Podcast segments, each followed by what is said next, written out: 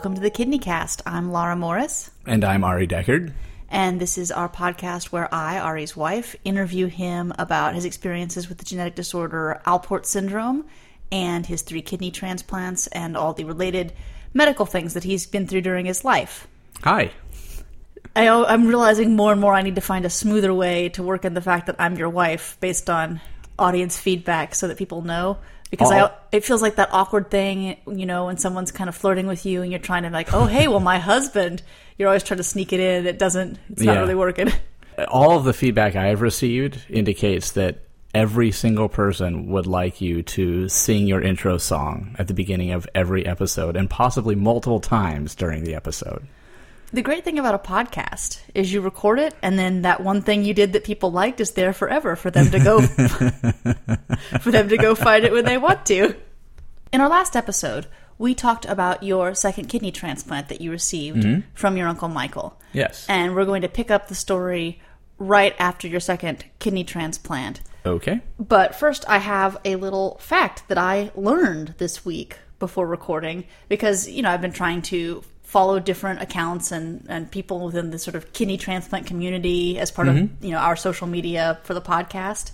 And I found out there's a dialysis history museum in Seattle. No kidding. Yeah. Oh, okay. And, you know, I bet this is because dialysis either started in Seattle or Seattle was one of the places where it became the biggest, earliest. In the 1960s, dialysis meant a machine the size of a small refrigerator. Mm-hmm. In fact, Seattle's first machines were built by a manufacturer of ice cream machines. Wow. So anyway, Delicious. that's a fun fact. Yes, it is. So to pick up your story, you and mm-hmm. Michael have your transplant surgery, you both recover very well and go home. How was sort of the extended recovery at home from your transplant surgery? I use the word fine a lot on this podcast. It was fine. Uh, it was not like the first time, in part because, you know, I certainly was on high doses of just about all the same medications, or in maybe some cases, like a different generation of the same medication. But I was not as, like, crazy manic as I had been with the first transplant. So I went home and relaxed. There was also, I felt kind of an urgency to get back to work because, as I mentioned, we had a big competition coming up with uh, at work with for the band, but it wasn't like you have this hard deadline when you're going to go to college in another state. I said your uh, when I was about to go to college in another state. If I had needed to be out until summer, basically not gone back that year, I could have. Um, that was sort of the advantage of it not being an official paid position. That you know, I, I definitely treated it like a real job, but in the end, it was completely a voluntary position, and so I could just say bye, and that was it. Obviously, I didn't want to, and I didn't, but I, you know, I was at home. I kept in touch by phone, email. I think maybe even some IM stuff with various people it was pretty low key. And then I was able to kind of ease back in. One of the first things I did to ease back in was about a month after the transplant was the big spring concert For Westview Band? for the Westview band, yes. And I really wanted to hear how they were going to play. And at the time, they would hold the big spring concert like the week of or basically right before the the state competition as sort of a a dry run, if you will, of the same stuff they were going to play. And so I wanted to hear, okay, what's it going to sound like? How are we going to do? So I went, and you know, I told them beforehand I'm going to be there. Um, and by them, I mean like the band director I had told. But my mother came with me because you're not allowed to drive initially because you have a major abdominal incision and you don't want to like slam on the brakes and hurt yourself. So uh, she came with me, and I sat there, and the concert was amazing. Um, and I had been teaching in addition to like coaching the percussion section and working as you know a member of the faculty after school i taught most of the percussion section um, individual private lessons. And that was actually where i made money.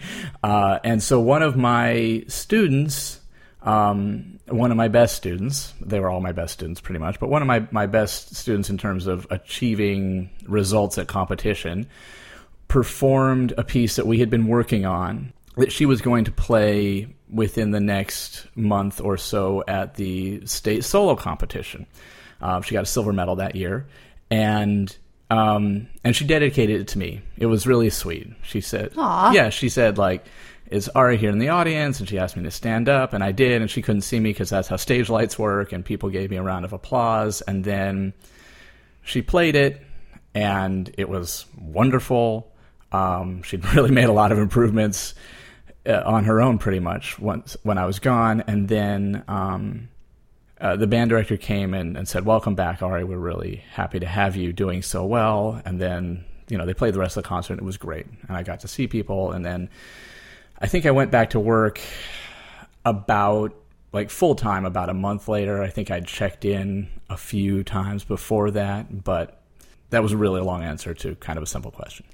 Well, one of the things I was curious about, and we talked about this a little bit with your first transplant, is how quickly how you feel changes. And Yeah. this is, I think, a, a different experience than the first transplant. But you go from being a full time in center dialysis patient to now having a working, functioning kidney. Mm-hmm.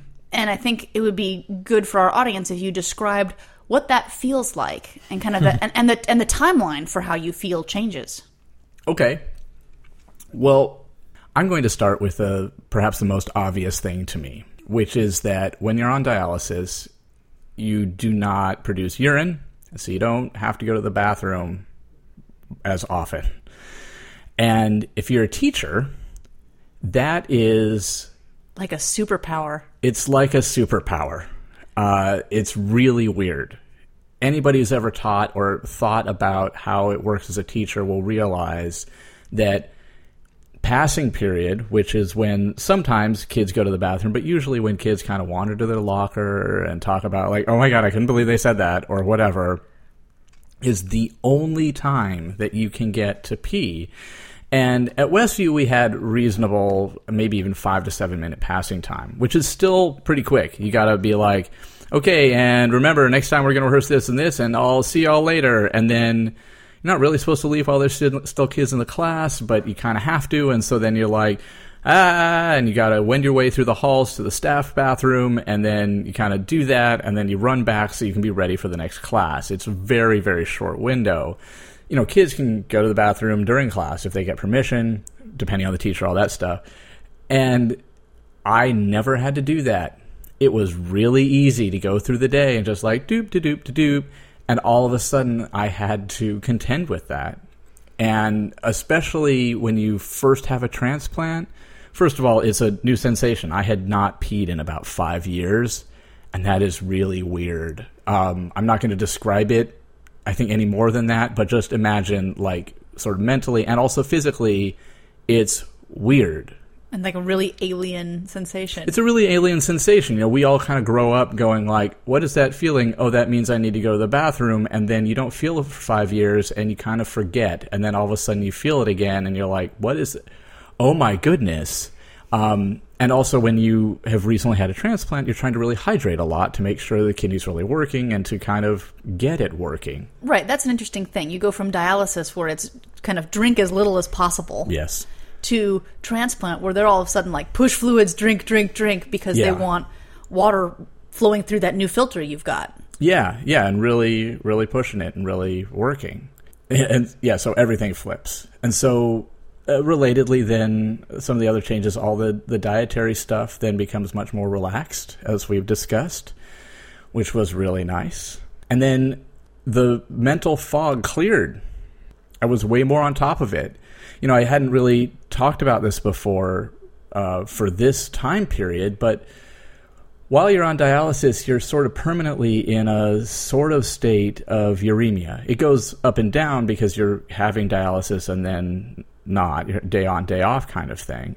But my memory and cognition was wacky. Most of the time, I was able to be pretty, pretty good to great uh, as a teacher, as a coach, as somebody who was trying to like listen deeply and respond and be um, give positive criticism and things like that. But there are definitely days where I was sort of sitting in rehearsal and I would realize, oh, they just played something. I was supposed to be listening to something there. Hmm.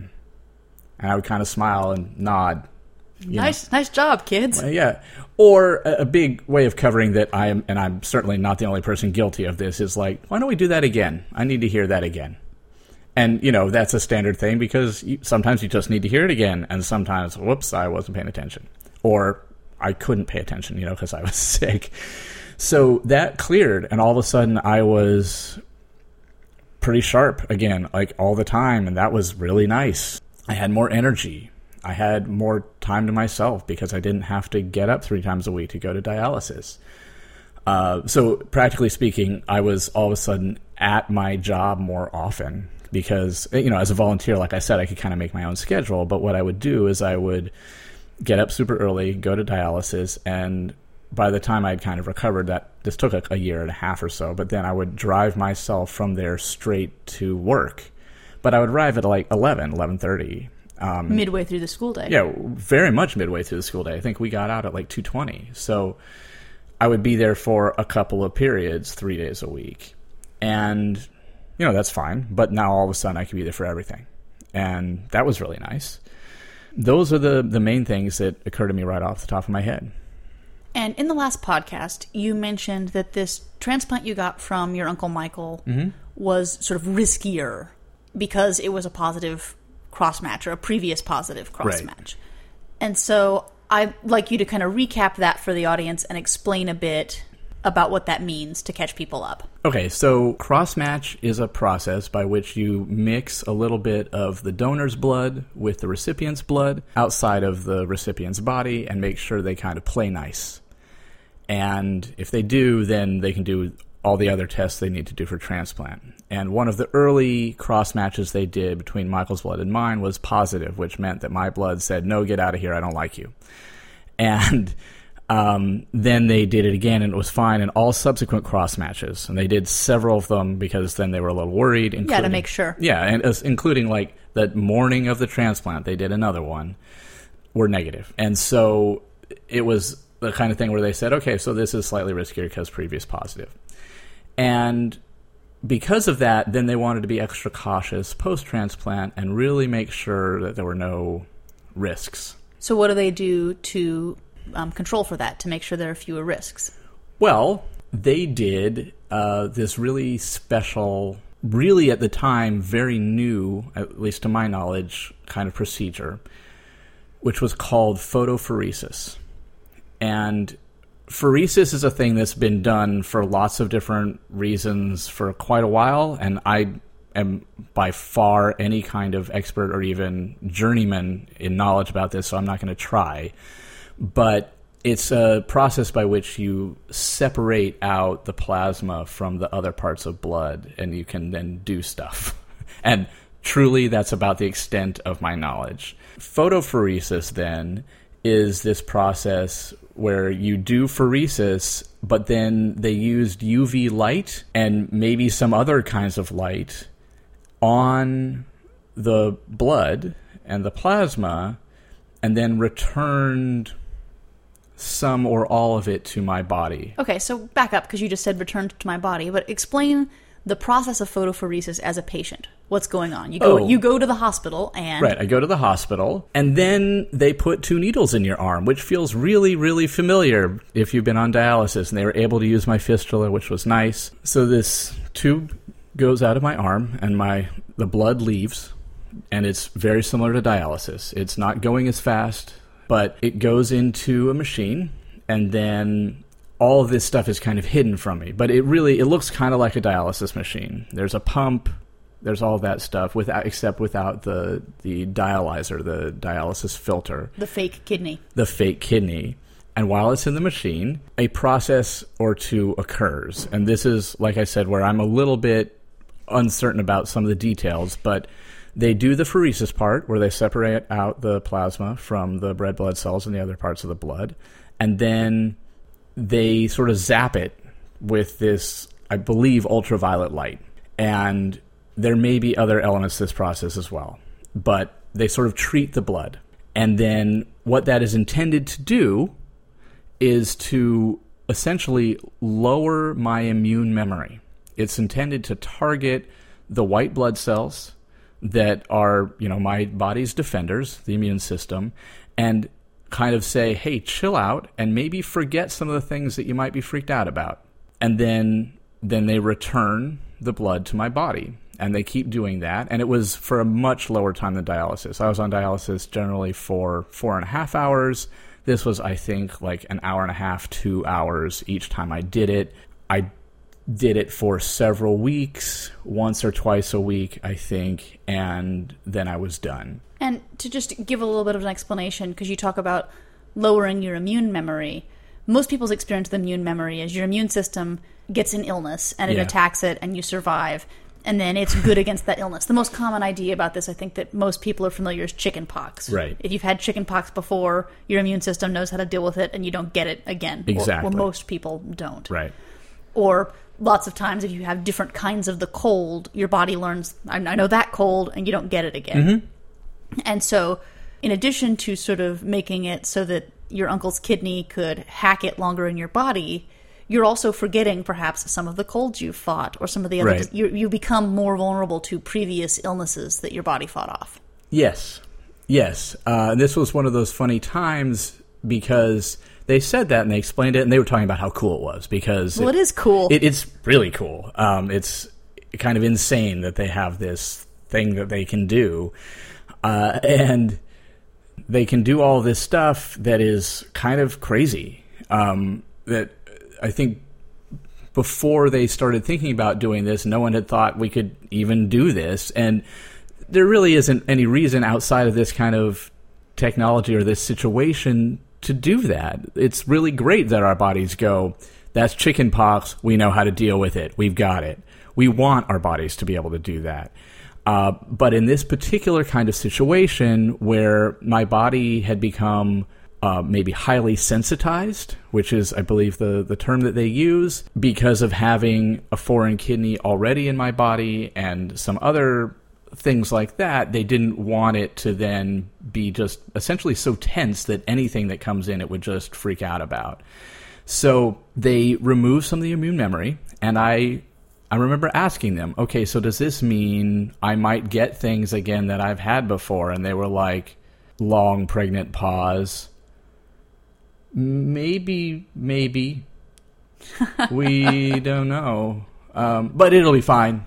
Um, and I, I don't mean to like put them down when I say that. I think like it's not that they hadn't thought about it, but they kind of hadn't because they were excited about this one aspect of it. And the fact is, when you're immune suppressed, you get sick again a lot. And they kind of hadn't. I, I think it kind of hadn't yet occurred to them. Oh, this other thing had happened because they hadn't had time to do some of those longitudinal studies to find out. Right. This was pretty cutting edge stuff. And I think this is for the same reason my favorite thing because they took your blood, they shined UV light at it and, you know, mutated your your immune system. A little bit, yeah, And that is so crazy mad science to me. yeah, yeah. and yeah. this this response you got is a little bit like the movie Eternal Sunshine for the Spotless Mind, mm-hmm. where he asks, "Will this cause brain damage?" And the doctor says, "Well, technically, this procedure is brain damage." yeah, exactly. The whole point is that yes, you will forget things. Your immune system will forget things. Yeah, the the main side effect of this, of course, was that for the rest of the day after I had photopheresis, it made me sort of sunlight sensitive. And I say sort of, it made all of me sunlight sensitive, but what they told me was, but your eyes are going to be extremely photosensitive and you could go blind if you don't protect them. And they did not say it casually, obviously, but that's a weird kind of thing to be like, hey, you have to do this thing. You've got to do this or you might lose the transplant. Oh, okay, I'll do it. What do I need to do? And then, well, by the way, if you just make this little slip up, you could also go blind. Well, what? Okay. And so then they gave me to wear those kind of really flimsy, like dark glasses that you get after going to have your eyes dilated at the doctor. Those like optometrist crazy ones. Yeah, and they're you know they're super ugly and uncomfortable. And I, being kind of young in my twenties, said, "Could I just wear sunglasses?" And they were like, "Oh yeah, sure." Which is strange, you know, because you know they made it a big deal like this could be really serious, and it wasn't like just when you're outside. Fluorescent lighting, any kind of lighting, could be a problem, and so there were multiple times where I had to go teach high school in sunglasses, like a real cool dude. Um, I was really fortunate in that, like, one thing is that teenagers, by their very nature, are kind of self involved and don't always notice when a teacher is doing something weird like that or care um, or care enough to be like, uh, what are you doing? But also, more importantly, the kids did care and they cared into like, are you okay? Because that's weird. And I was able to say, listen, I'm having this thing. I got to wear sunglasses. They're like, all right, you know, whatever you do, it's fine. You get so many during your career teachable moments outside the purview of music, music education. Yeah, and so I explained it to some of them. They're like, "Ooh, neat," you know. So well, that's you know, when I first met you, you were, I, I met you and you were a percussion instructor, and I noticed you're wearing hearing aids. And a a drummer True. with hearing aids tells a certain story. Yeah, and it's not the a- right one for me. Yeah, yeah, it's the assumption lots of people make. Oh, I see. Yeah, nope, not at all. Are there other things you have to do to take care of yourself post transplant? You've had this surgery, you're doing these procedures. What other things or restrictions do you have before you bound out and enjoy regular life? Excellent question, and I I think that I'm wishing in retrospect that I had remembered to mention those during the first transplant discussion that we had. So, you know, you have this organ that is um, sutured inside you. I mean, it's eventually like grows to be part of you, but there's a lot of little cautionary ideas. One thing is that um, at least at my hospital at OHSU, they were they said so no bungee jumping. Um, I sh- probably shouldn't go horse riding or downhill skiing because of the fear that such a heavy like jarring or impact that's possible in those kind of things could essentially knock the organ loose, which sounds super gross and of course is not anything that you want.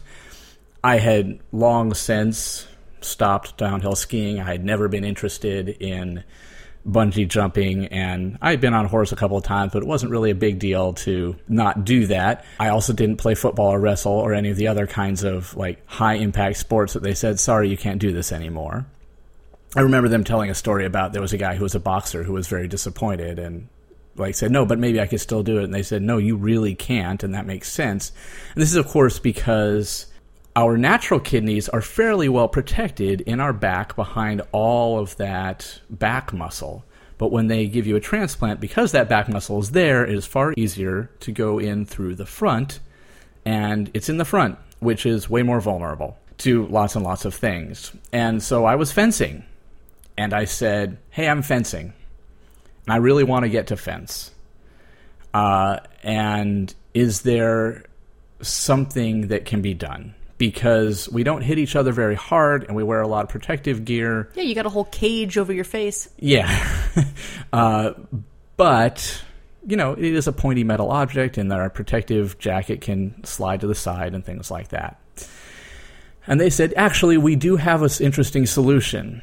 And we had done something kind of like this when I was at Lawrence and started fencing, but I went back and they, they did it again. And there's this place that OHSU sends patients who want this done. And they, they take a sort of standard medical back brace, which is a bunch of elastic with a very thick plastic insert that is supposed to go in your back to brace it.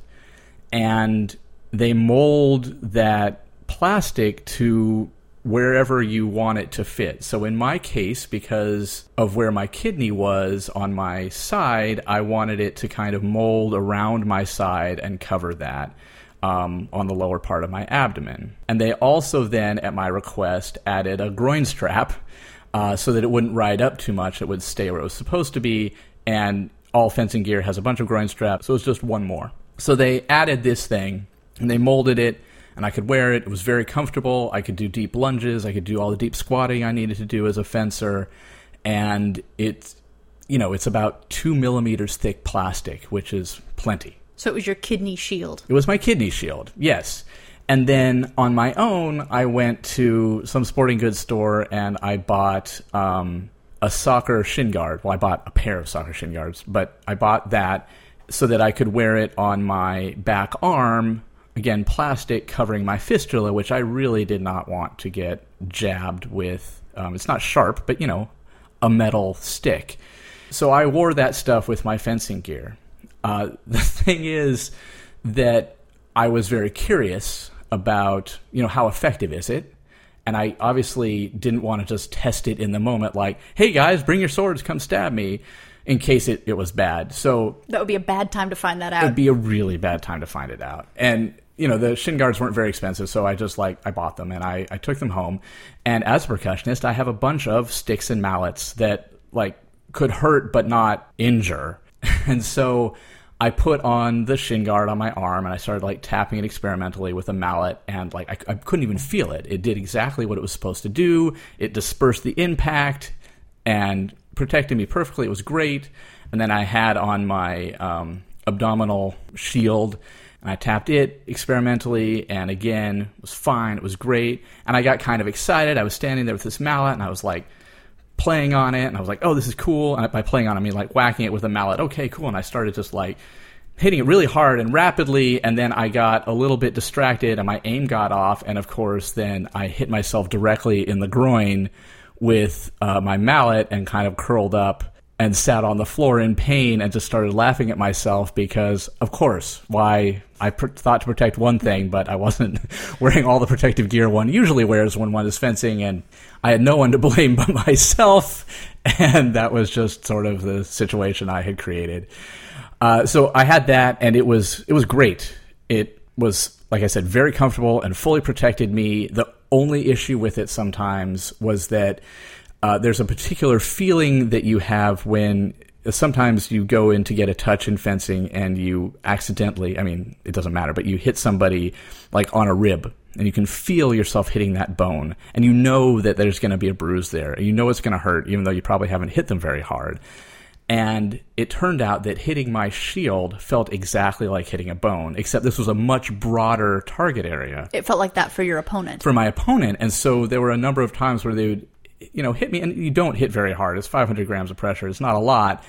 And they would hit me and be like, "Oh my goodness, I'm so sorry." And I was like, "Did you hit me? I didn't even feel it." You know, it was this really difference between what they thought had happened and what I knew had happened. But that was it. It was totally legal. It was great. It was a relatively easy solution to what could have been just this thing you love doing. You can't do it anymore.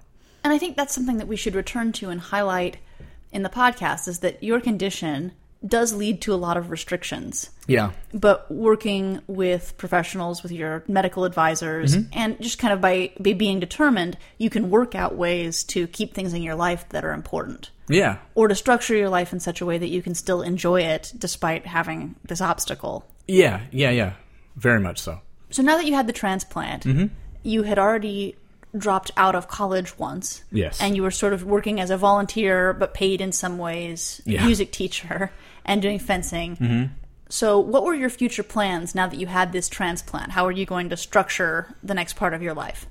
Well, that was obviously the subject of a lot of discussion and debate. And of course, on my part, I've been thinking about it practically since the day I came home from Lawrence. My initial thought was, I'm just going to go right back to Lawrence. And then it came pretty clear that that probably wasn't the best idea. That uh, emotionally, it would be really hard to be gone for a year or two or three. I didn't know how long, and then try to go back to the same exact place and also it was in the Midwest, and it just being that far away from my doctors and from home had not been the smartest idea, or at least felt like it hadn't been the smartest idea at the time. And so I immediately, upon realizing that, kind of transitioned to saying, okay, well then I should be on the West Coast where I am a only couple hour flight home maximum. And so about a year after I came home from Lawrence, I auditioned at the University of Southern California. And this is before you got the transplant. You were on dialysis. Yeah, this is this is well before I'd gotten the transplant. Um, I'm on dialysis. I think at that point I had barely started working at Westview even, and I had come to the conclusion I wanted to go to USC through some process. Uh, I was used to going to a music school of a certain caliber. I had gotten in, and when I was healthy, completely able to, I felt hang at that level.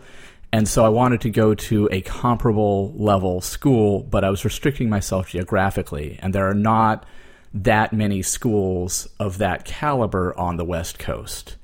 In my opinion, at the time, there were none in the state of Washington, and there were none in the state of Oregon. And there are plenty of people in those states who work and teach Don't email us. who would disagree. But at the time, I was convinced that was true. That then left California, and in California, there were about three schools that I felt were up to my standards. So I. I, I said a, a while ago, a few episodes ago, about my arrogance in going to Portland State and things like that. That was still in play here. So I went down and auditioned at USC. It was uh, it was really nice. It, it, was really nice, and I felt very prepared. And it was one of those rare auditions for a college position. I was auditioning to transfer, where at the audition, the professor said, "I'd love to have you come here." Yay, you. Yeah, it was uh, great. Usually you have to wait for the packet and everything. And he said, I'd love to have you come here. And the thing was, I was completely jumping the gun. I didn't know when or if I would have a transplant. It was just the sort of idea I had was that, well, by next fall, probably. And that didn't happen. And then the next fall, and the next fall. And I. I emailed him or I wrote him and I said, listen, this is actually the situation that's going on. Is it possible to defer? And he said, yeah, you just call me when you're ready to come. I'd love to have you be a part of here. And that's like super generous. And um, I feel like I'm kind of humble bragging here. And I, it's just, that's a thing that happened. I, I, I almost felt like I didn't deserve it at the time. And, um, it was like I said, it was very generous of him to say. But by the time this transplant had rolled around, I felt like I didn't want to go to USC anymore. Um, oh, you strung them along. That's right. And I mean, I hadn't been in touch with them for I don't know two or three years at that point, but I had really felt like I wanted to still go someplace close to home, obviously, but also that USC is a place where there are very few so called non traditional students. Students who go from high school to college for four years or maybe five and graduate. Whereas I was definitely going to be a non traditional student. I was in my mid to late 20s at that point, going to come back and be in, my, be in a bachelor's program with 18 year olds. And I didn't, I just didn't feel like doing that. And people who know where this story is eventually going to end up are probably laughing right now, but yes. that's fine. that's yeah, exactly. So uh, I didn't want to go to, go to USC. I didn't really want to stay in Oregon if I didn't have to. And so I kind of fixed my sights on this school called Central Washington University, which is in, you'll be surprised to learn, Central Washington. Um, it's in Ellensburg, which is in almost the exact geographical center of Washington state. And one of the main reasons I was really interested in it is that they have always had a focus in the music department on music education. Not that they don't have good performers or anything like that, but they produce music educators. And the whole school is and has since its inception been kind of education focused in terms of producing teachers. It started out as what was called a normal school, a school established to train teachers. So I got excited about Central Washington because it was it was far it hit all the centers of your Venn diagram. It hit all the centers. It was you know it was just far enough from home while still being accessible. All those things. So as it happened, this was another plus in its favor. One of my teachers from when I was in high school, my private lesson teachers, uh, who I'd really enjoyed studying with, was now the professor there. So I called him up and said, "Hey, I want to come be your student again." And he said, "Cool." come play for me. So I came and I played for him. Then, having had the transplant, to bring it back to your original question, I had that transplant on April 1st, 2003, and that was like five months from when school started in the fall. And that's well more than the two months that I had lead time from Lawrence. But I really wanted to give myself some real time to really prepare and make sure everything was okay. And I said this is subject to some debate, and I agree with that statement. I agree with myself because you know it was my choice, but there was pressure from some people to like, no, just get on with it, go back to school, finish your degree. Uh, you've got five months, and some people felt, and they were, I think, at least partially right, that I really was enjoying what I was doing at Westview. And it was true that I had entered with this class of freshmen, which was pretty large, and it, I wanted, at least part of me wanted, to stay for their last year, for their senior year. But really, a lot of my feeling was I was nervous about going back to school, and I wanted to give myself time to really make sure. You know, last time I felt like I messed it up It was really fast. I wasn't ready. Let's make sure I'm really ready. Let's practice all the stuff I need to do. Let's practice making sure I take the meds at exactly 12 hours apart. Let's practice making sure I do all the other stuff, taking my temperature, my blood pressure, and keeping track of it in my notebook regularly. Let me practice all of those things really, really well for like a year and a half, and then I'm going to go back to school. And so that's what I did. And that was kind of what I was looking to do for the future. Okay, and so during this time period, while you're teaching, you're preparing to go to school after this time period, Mm-hmm. you've got the kidney. Are there any other complications that occur? Yeah, there was one big one, so to speak. Over the summer, leading into the fall of my last year teaching at Westview, I started seeing some weird swelling. Um, there was a little bit of swelling in my ankles. I felt a little puffier. And fluid is a bad sign with this all this kidney stuff, and we've talked about it before. It can affect your heart. It it can do all kinds of bad things. and it's usually an indication that your kidneys are not working well, and it was really frightening. The other thing that was swelling, uh, without trying to get too graphic, was that my scrotum was swelling um, a lot. And at first, it was just a little bit, and I wasn't sure if it was actually swollen or not, you know. And then over the course of several weeks, I think it was like three to four weeks, it just kept getting bigger and bigger and bigger. And this is at the very end of the summer. So give an idea when you say bigger and bigger and bigger. What are the stages here? At first, normal for me size. Uh, and then after a week or two, it's probably, I don't know, smaller than my fist. And then by the time I get to this doctor's appointment that I had already scheduled, so this is sort of the end point of this these four weeks, uh, it was bigger than a grapefruit, like a large grapefruit. It was really, really big. Um, it was uncomfortable to walk, as you can imagine. I couldn't wear pants anymore; they just wouldn't fit. I was in sweatpants because that's all that I could do. It was it was really awkward.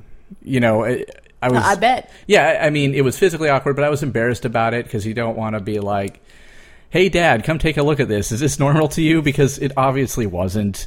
And I had this doctor's appointment scheduled, so um, so I went to see this doctor who I had known for years at that point, uh, and we we did all the transplant stuff. You know, what's your weight? How's your blood pressure? Which meds are you on? Which they know what you're supposed to be taking, but it's sort of a check to make sure you know what are your dosages, all that stuff.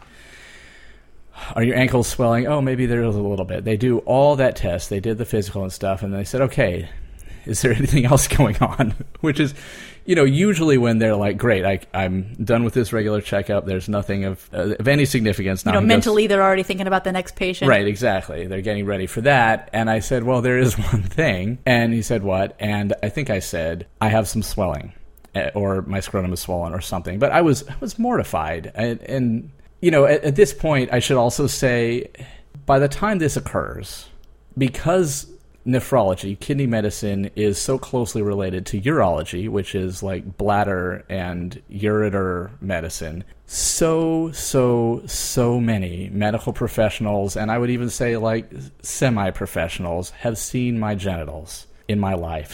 So, so, so many. I am relatively comfortable in the right setting with lots and lots of people just like okay i've dropped my pants and now everybody's looking at it. Sometimes they're feeling my stuff because A room full of med students will come and poke you. it has happened on many occasions. And so it's weird that i was mortified about this of all things but i was. And then sort of my worst fears came true in a way because i pulled down my pants. His eyes looked like i was seeing a cartoon cat or something just like what um, they were as big as, as saucers, and he actually, like, this was a very cool customer doctor, and he actually said, "Oh my goodness," uh, or, or something similar You broke his poker face. by a lot. Um, so, so he kind of he looked at that, and then he did a physical exam briefly, and he said, uh, "I think we need to check you into the hospital." And man, that is just none of that is what you want when someone is looking at your private parts. You know, you don't want to be like, Well, that's a serious problem. yeah, I've never seen that before. We need to investigate right away. Like, oh, oh goodness. Um, it was it was really not great. So so they they put me in the hospital and they did a bunch of tests and this was the first of a lot of different tests. So they they left let me out of the hospital after a few days. Not quite sure what was going on. They recommended I think that I restrict my salt intake a little bit, but then I started having lots of tests and meeting with another series of doctors and this was strange because you know my kidney was fine. I was doing great on the transplant front. You know, all my meds were great. They had had them calibrated. I didn't have that many side effects. Everything was good.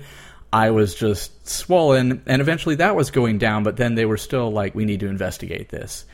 And what it came down to was then they kind of figured, okay, it can't be anything kidney related. We think it's probably liver. So I went to see this uh, liver doctor, and um, I don't remember his name, which is fine, but I do specifically remember thinking when I met him that this guy had got to be like on the cover of some like Doctors Today magazine or something. Was that? He was so movie star good looking and like dressed like he knew it. you know, like I don't know designers very well, but I could tell that he did. Mm-hmm. He had really hip shoes for the time. He had, you know, this. He had a whole look every time I saw him. This is exactly the kind of condition you want when you meet your most handsome doctor ever. Right, right. Uh, he was extremely cool and very friendly. And one of the things that was really nice about him was that he was on the professor track, I think, at OHSU, and seemed very into teaching you know, lots of doctors are professors, but they're being doctors, and he was also into like really explaining stuff. And so almost every time I went in to see him, he would rip paper off of the exam table and get out a pen and like start drawing diagrams for me, sometimes just with little cartoons and stuff. It was always like this fun thing. Like, okay, here's this doctor who like there's a little glint off his shiny white teeth and has this amazing tie that time, and also I'm going to come home with a little pamphlet he made just for me that explains what's going on or what he thinks might be going on. Anyway, for months I was having little tests and I just had this weird thing going on with my liver apparently while everything else was fine. And then in I think early November, it would have been shortly after the end of marching band season, I was put in the hospital for a weekend because they wanted to do, or maybe even a week, but a few days anyway. They wanted to do some liver tests specifically to find out what was going on. And I remember this because I had to miss the very first weekend long Oregon Crusaders camp. I remember that. Yeah, it was an audition camp. It was an important thing, and it was when they could do this test, and I had to say, sorry, I can't come. And so that also meant that several times I got like phone calls from instructors who were kind of covering for me at the camp. And they said, Here, listen to this through an early cell phone and try to evaluate what you're hearing. And I said, It sounds like somebody's hitting an instrument. That's about as much as I can tell you.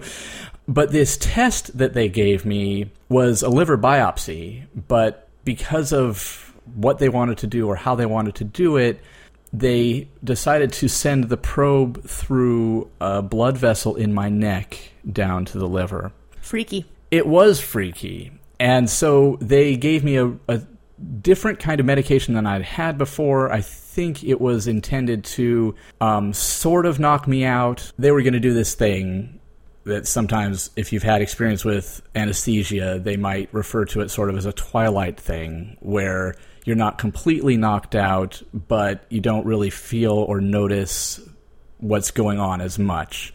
Uh, and that was important because they needed me to be awake.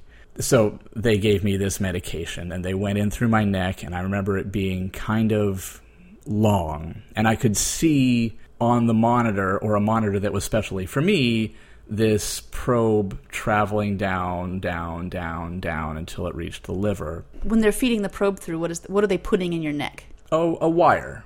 There has to have been more to it than just a wire because they were going to use a tool that would have been at the end of the wire to actually remove a sample, do the biopsy from my liver, but it was like a very small scope because I think there's probably a camera in there as well. It's this very, very thin fiber optic kind of thing. So there's somebody up by your neck feeding this wire into it.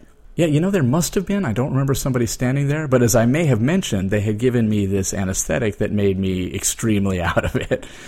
And then there's also the person actually doing the procedure is manipulating a device that controls the little tools that are on the end of mm-hmm. this thing. So they did that. It took a long time, and then I was recovering. And the thing is that that medication they had not mentioned can come with a hangover.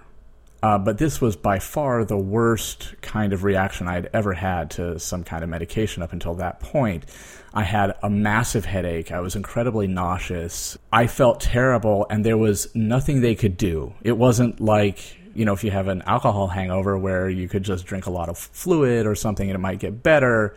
It was just, oh yeah, you have to just deal with this. And it lasted about six hours. And they said, Yeesh. yeah, they said, oh, you know, that's normal. And I was like, well, really? That's not great. So I was utterly miserable.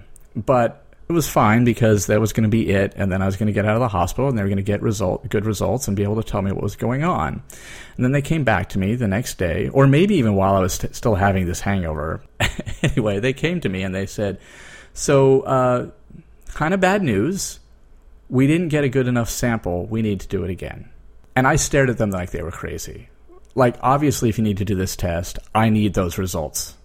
I do. Because who knows what's going There's on. There's no other way to solve this problem. Right, and I, my my life or other things could be in danger. I have to have this, of course. But uh, do you know that I had a six hour hangover and it was terrible? And so I said that. I said, okay, I had this reaction and it was really, really awful. And they were like, oh, yeah, I guess that can happen sometimes. and then one of the doctors said, well, you could do it without that you could we could do this procedure and you wouldn't have any anesthetic. They said it might hurt a little bit here and there, but and I was like, is it possible that it would hurt worse than this? And they like they didn't know. But he said with some confidence, based on his knowledge of anatomy, it really shouldn't hurt that much. We just need you to be awake. Because what I I think one of the things I asked is like, could you just knock me out? Because I don't care if I see. I've seen it. You know, I don't need to. We see, already did this once. I don't need to see this film again. And they were like, "No, we really can't. You have to be awake." And then he said, "Well, we don't have to do it with the anesthetic." And I said, "All right, you know what? I I can white knuckle it, sure." And I'm not a huge risk taker, but I was. I think that's a good indication of how incredibly miserable I had been. So they went in and they did this procedure again. Now, my memory, I think I mentioned, you know, memory is emotional. My memory is that this took about a week to do the procedure. It was very long. Thing is, it wasn't that painful most of the time. It was uncomfortable and sometimes very uncomfortable, but they did the thing and they were I think they actually took like four samples. Like they took extra ones so they didn't have to do it again, which I appreciated. And I think I even said at the time, yeah, do whatever you need to do. We should not have to do this a third time. So they did this procedure through my neck. And th- one of the things that kind of kept me going through this whole thing is I was sitting there going, I am such a badass. Who else is going to say they went in through my neck, no anesthesia? And that's silly, you know, but but it got me through it, and it really was so much easier than having the six hour hangover because then they were done and they patched me up and I was done. Like I didn't hurt. I wasn't really that tired even. It was great. So I have sort of a B side version of this story because I showed up at that Oregon Crusaders audition camp right. expecting to see you. Um, I'd known you for a year. Yeah. And I think we'd even talked like, yeah, see you, see you next week, you know, that yeah, kind yeah. of thing. And then I showed up, and there was this other guy running things. yeah. And he did that thing. I said, "Oh, where's Ari?" And he's like, "Oh, I think there was some kind of problem with his liver, with his liver transplant or whatever." Right. Right. Yeah. And so, you know, I went through the whole thing, you know, did the audition that I had to do. Mm. And then I think probably called you to catch up later. Is everything okay? And you explained what had happened with this biopsy. And I remember you saying, I am a Jedi. well, that's embarrassing, as is, you know, calling myself a badass in my semi Batman voice. So, uh, but the thing is, this is about strength. And you. You are a really strong person, and I think that people might look at you and see somebody who's sick all the time, who has a lot of health problems and a lot of restrictions on what you can do physically. Sure. But I think that to not to not see the ways in which you are strong would be a really narrow definition of strength. Hmm. That you can get through so much, and I've I've seen you do that. Where okay, the only way to get to where I need to be, or the only way to get these test results, is I've got to do this thing that's unpleasant, and you just sort of set yourself to it and you do it. You know, I've watched people take biopsies from you, and I know how painful that is, and you just sort of, like you said, white knuckle it Hmm. Yeah. when you this is just a funny thing about you is that you've been to the hospital a lot. Yeah. And at the hospital, if you're there for any length of time, they have those pain charts, right? Zero is no pain, one is a little bit, and ten is, you know, the worst pain possible. And Right. you're supposed to tell your, your doctors and nurses and caretakers where you are on that scale. Yeah. And I have known you and been to hospitals with you for over a decade Yeah. and I've never seen you go above a 7 Mm-hmm. I've never, and I think actually, I might not have ever heard seven, but to be safe, I know that I've never heard you say eight, nine, or ten. Yeah, that's true. And but I have seen you pass out from pain. so I always thought, you know, I wonder, I wonder what he's saving those for. Well, yeah, I don't know either. I'm pretty sure that prior to us meeting, there was a time when I said eight or even nine. What was it? I that's that's a terrible thing. You would think it would be memorable, but I don't. I don't even know. Um, but I, I think you're right that the highest you've ever heard me say is six, and probably seven, like once. That I, it's much more likely for me to be saying something is severe by saying it's a four. I'm like, ooh, a four is so bad, but it it's pretty bad. Uh, The other thing that what you said points out something else that I think I I at least wanted to mention is that there's there's this thing when you have chronic illness where it, because it's so present in your life, like you can't ever not know about it. That sounds obvious, but what I mean is like this is pointed out to me when somebody says like, "Oh yeah, your liver thing or whatever," and I'm saying into this really sort of derogatory, condescending, but there's this thing where like people know you're sick, and it's not necessarily that they don't care about you, but because it's not an every day, every minute, every hour, every second presence for them, they can kind of forget or avoid, and it's fine for them to. Of course, it's not their deal what exactly it is. But because I know always that I am a kidney patient, that like all I have to do is reach down right here on my abdomen. I know exactly where my kidney is. Anytime I take off my shirt, I see all the scars from all the surgeries. I have a fistula on my arm, on my arm, that if I wear a short sleeve shirt is completely visible to everybody, including me. If I just sort of feel my hands, it's there. You know, sometimes without actually having to do anything, I can feel these things. It's really, really present. I know exactly what it is. It's like knowing your own name and somebody messes it up and you're like, what? How'd you mess up my name? And, you know, and I've had this disease as long as I've had a name, even if I didn't know it. And so sometimes people kind of without realizing it sort of demonstrate that, well, they don't, they don't have to deal with what you have to deal with. Um, I mean, it's also sometimes a way that indicates that, oh, maybe this person isn't as like cool or caring as I thought they were because they're kind of dismissive. Oh yeah, you're one of your thing.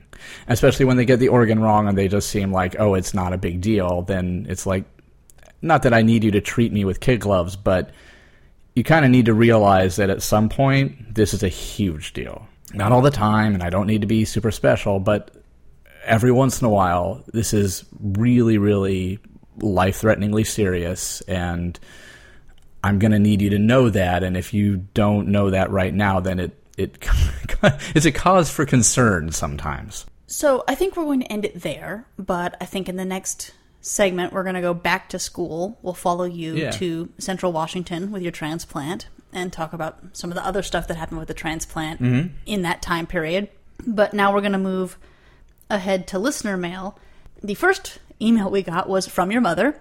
Yay! Martha's become the official fact checker of the Kidney Cast. A couple podcasts ago, you talked about your nephrectomy, taking out the transplant, your first transplanted kidney. Yes, And we had talked about how your native kidneys had been left in and how that was typical. yes. Uh, Martha says, Uh, native kidneys are not removed when one has Alport syndrome, but they are in cases of cancer or polycystic kidney disease. Oh, yeah, that makes sense. Yeah. So some people do have their native kidney removed. Hmm, okay. We got a few other emails this week, and I'm actually not going to read anything in its completion Yeah. because the emails we got were from people we know or people who used to be in your life who've been listening to the podcast, and Yeah. they were incredibly sweet. And I don't want to intrude on anybody's privacy, but it was really wonderful to Yeah. get some of these emails. Yeah. I'm going to read some portions of an email that we got from your dad that was really sweet. And again, I'm not going to read some of the more personal things, mm-hmm.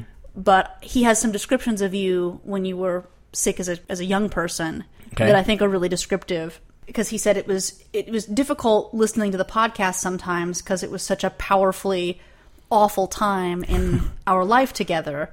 It went on and on with no end in sight, no remedy, and little expertise or explanation. It became a constant in our lives, despite everything we did to try to get you help. We saw so many doctors, none of whom could ever tell us more than what their exact specialty concerned. No one sat us down and explained about Alport syndrome. We were made to feel either like crappy parents who couldn't even send our faking kid to school, or they out and out blamed you for having something they couldn't explain away, medicate, or cut out of you. Mm-hmm. At home, I didn't understand or maybe didn't know how sick you were. I knew about headaches and I knew about your sleeping, but I didn't know what that meant. The first time I heard the word transplant was January of that year. Yeah. They put the fistula in in May just in case, but we were led to believe dialysis, if ever, would be a year or so off. And maybe a transplant became you need a transplant now. Mm-hmm. In the months before your transplant, you came to look like a zombie. You were thin and very pale, your hair looked dull and brittle, you were bloated, especially your belly, and you had huge dark circles around your eyes. He talks about how um, we were all lost in the tall grass, wrapped in our own private cocoons of pain and ignorance. Yeah.